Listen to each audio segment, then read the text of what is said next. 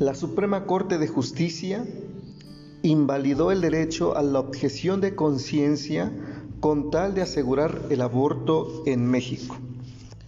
El martes 7 de este mes, la Suprema Corte de Justicia desapareció el derecho a la vida y en el mismo acto decretó que el crimen de quitarle la vida a otra persona, es decir, el aborto, no amerita ningún castigo. El jueves 9 de este mismo mes ordenó desaparecer la protección de la vida en la Constitución del Estado de Sinaloa. Ayer decidieron negar el derecho a la conciencia a trabajadores del sector salud, arrebatándoles el derecho a decidir, el derecho a tener convicciones y regirse por ellas, el derecho a creer o no, es decir, el derecho a la libertad religiosa. Este es uno de los atentados más graves en toda la historia de la justicia mexicana. El pasaje que nos corresponde leer el día de hoy, que es Primera de Pedro capítulo 2 versículos 13 al 17, dice de esta manera: Estén sujetos a toda institución humana por causa del Señor, ya sea el rey como quien ejerce soberanía o a los gobernantes como quienes han sido enviados por él, es decir, por el rey, para el castigo de los que hacen el mal y para la alabanza de los que hacen el bien. La autoridad debería estar para proteger la vida, para ayudar a las personas que hacen el bien. Pero en muchos casos, como en estos, vemos que prácticamente están en contra de la vida, están en contra de la justicia, están en contra de muchas eh, libertades que el ser humano debiera tener.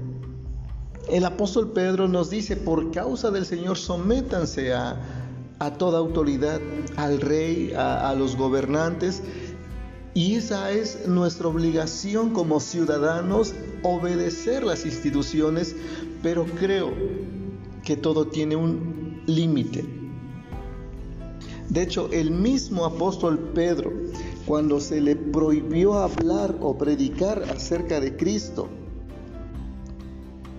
él dijo, juzguen si es correcto obedecerle primero a ustedes antes que a Dios. Y estamos hablando de Hechos capítulo 4, de los versículos 18 eh, en adelante, cuando Pedro, Juan predicaban la palabra de Cristo, cuando predicaban la resurrección de Cristo, los líderes religiosos los mandan a llamar, los azotan y les dicen, les prohibimos tajantemente que sigan predicando de Cristo, de este Cristo resucitado según ustedes.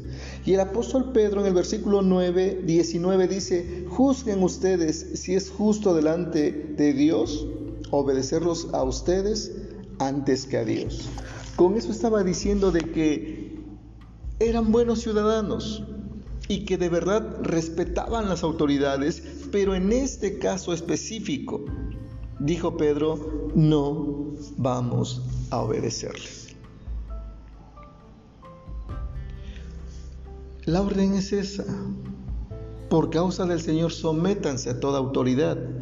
Pero cuando esa autoridad quiere imponer cosas que no van con los principios bíblicos, con la ética bíblica, no estamos de acuerdo a lo que dice Pedro, a obedecer a esas instituciones humanas, sí fueron establecidas por Dios, pero se les tiene que respetar hasta cierto punto. De hecho, si nos vamos al Antiguo Testamento en Éxodo capítulo 1, ahí se habla de, que el rey igual, por así decirlo, mm, hizo una ley para abortar a los niños, exclusivamente a los niños. y había dos parteras, una de nombre Cifra y la otra de nombre Fua, y, la orden era esta, cuando vean el sexo del niño, del bebé, del recién nacido, si es niña, déjenla con vida, pero si es niño, mátenlos. Y esas mujeres, dice la Biblia, que desobedecieron la orden del rey y ayudaron a las mujeres hebreas a tener a sus bebés. Y en el versículo 20 de Éxodo, capítulo 1 dice de esta manera, y Dios hizo bien a las parteras y el pueblo se multiplicó y se fortaleció en gran manera. Estas valientes mujeres fueron contra el decreto del rey o del faraón. Para el faraón quizá era algo loable para su pueblo, pero para estas parteras era ir contra los principios divinos, contra los principios espirituales establecidos por Dios de honrar y, respetar la vida. Así que deciden, como Pedro, desobedecer a las autoridades en ese contexto. Entonces el apóstol Pedro pues nos dice que estemos sujetos a toda institución humana por causa del Señor. Y repito, siempre y cuando esas autoridades no se metan con las libertades que tenemos en Dios. La libertad de conciencia, la libertad de creencia, la libertad de respetar el derecho, la vida. Versículo 15 dice, porque esta es la voluntad de Dios, que haciendo el bien hagan callar la ignorancia de los hombres insensatos. Haciendo el bien. Y, hemos sido llamados para hacer el bien. Estas autoridades, lo mismo que pasó con Pedro cuando Vimos al principio de este estudio que Nerón comienza una cacería de cristianos, una persecución contra cristianos que no habían hecho nada malo. Y el apóstol Pedro dice, sométanse a las autoridades. Pero hasta cierto punto. Las autoridades recuerden que en ese tiempo de Pedro era una ley que todo ciudadano romano quemara una onza de incienso a la estatua del emperador. El no hacerlo era ir contra el decreto, contra las leyes establecidas por Roma. Y eso traía consecuencias pues, terribles. Y muchos cristianos decidieron no quemar esa dichosa once de, eh, de incienso al emperador y tuvieron consecuencias. Por eso el apóstol Pedro dice, no están haciendo lo que la ley decreta, pero hagan el bien. Pórtense bien, vivan sabiamente, vivan honestamente.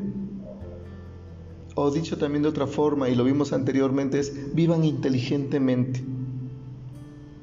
Traerá sus consecuencias, sí, pero vivan inteligentemente y hagan el bien inteligentemente. Y de esa manera van a hacer callar la boca de los ignorantes que los tachan a ustedes de malhechores. La iglesia fue llamada para eso, para hacer el bien. Versículo 16 dice, actúen como libres y no como los que hacen de la libertad un pretexto para hacer lo malo, sino como siervos de Dios. Entonces, nosotros somos libres, pero somos esclavos. Somos libres porque Dios nos hizo libres, pero a la vez nos hizo sus siervos sus esclavos. Y un esclavo tiene que, tiene que obedecer en primera instancia a su amo, en este caso a Dios, a nadie más. Dios es a quien le debemos suprema obediencia y es a Él a quien le habremos de entregar cuentas en un día no muy lejano. Y es ahí donde nosotros vamos a responder a quién obedecimos, a quién decidimos obedecer más, a las leyes humanas o a las leyes divinas.